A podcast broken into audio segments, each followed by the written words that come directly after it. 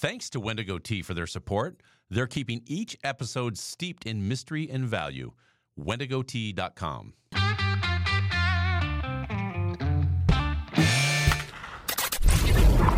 Your daily game plan for success. It's Sax in the Morning. Steve Sax. Hi, Steve Sax here with Sax in the Morning, and we're continuing Walk On Week with great stories of guys who walked on to college football teams and then went on to great success. Today's story is about the underdog, but also the importance of preparation. And you know what prepares me for a great day of success? Well, if you're a regular listener, you know the answer to this. It's a big old cup of Wendigo's Bigfoot black tea. I tell you what, I've absolutely fallen in love with this tea. It's just about the best tasting version of a simple black tea you could ever imagine. It's sourced from the best resources in China and brought directly to you from wendigotea.com. So if you want to try some of this incredible loose leaf tea, use the promo code of SAX, that's S A X, at checkout, and you're going to save 15%. And you can also find that link at saxinthemorning.com. So today's story is about Greg Camarillo. Greg had a decent high school career as a wide receiver at Menlo Atherton High School in Northern California. However, he wasn't recruited to play in college, though he left himself with pretty darn good academic opportunities when he had to decide whether to attend Harvard or Stanford. So he chose Stanford right by his hometown, and he wanted to play on the football team as well. People he went to school with scoffed when they heard that he was trying out for the team as a punter and a wide receiver, but he was added to the roster as a true freshman, and he was given that opportunity. Unfortunately, that opportunity was as a punter, and Greg had been neglecting his punting practice. And when he got into a game as the punter, well, Camarillo told The Athletic this quote I totally screwed up. Kicked two terrible punts in my moment to play as a walk on. I had an opportunity as a true freshman to play, and I totally blew it. That kind of shaped my mindset that there's going to be another opportunity, and I have to be prepared for it.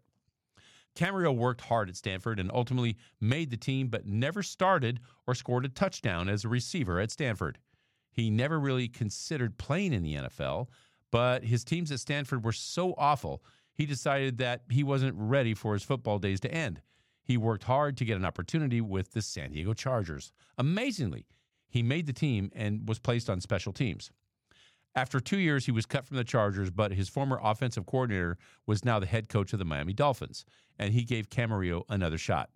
He made the team, but the season was doomed from the beginning with problems in the locker room and rebellion against the new coach. But it gave Camarillo an opportunity to play and have one of the best moments of a terrible season. In week 15, when they were 0 13 and maybe on their way to their first ever 0 16 season, Camarillo, who was never known for his speed, caught a slant at the end of the game, snuck past Hall of Famer Ed Reed, and split the defense for a game winning 64 yard touchdown. The next year, Camarillo signed a long term contract but tore his ACL three days after signing his contract. Camarillo said he almost had a, a, premonition that he was about to get injured, and he told his agent to hurry up and get him the long term deal. Camarillo said about that situation, quote, the ACL was the greatest life lesson in don't be greedy.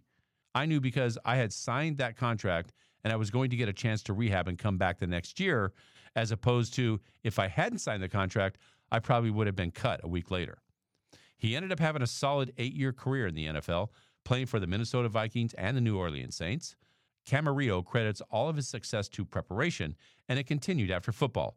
He enrolled in a graduate program as soon as he retired, and today he dedicates himself to teaching student athletes how to prepare for college and how to prepare for life after sports. He is the founder of the Athlete Academy, which is a nonprofit that helps kids in underserved communities prepare for college, and he works at San Diego State, helping students as an academic coordinator for the athletic department. So, one thing I think is really important that I came across in reading Greg's story was the element of preparation, which really does sum it all up because you can't control everything you do in your life. You can control how you prepare and you can control how you react to what happens to you. But you really can't control the ultimate outcome. It's not in your hands. But those other two elements can get you where you want to go most of the time. And that's my short for today. If you like what you heard, give us a positive review, subscribe, and share. Also, remember that the Sax in the Morning swag is now available on my Instagram site. Go to Sax in the Morning underscore podcast. You'll see it right there on the Instagram and just hit the link. Everything's there mugs, hats, tumblers, you name it. Take advantage of it.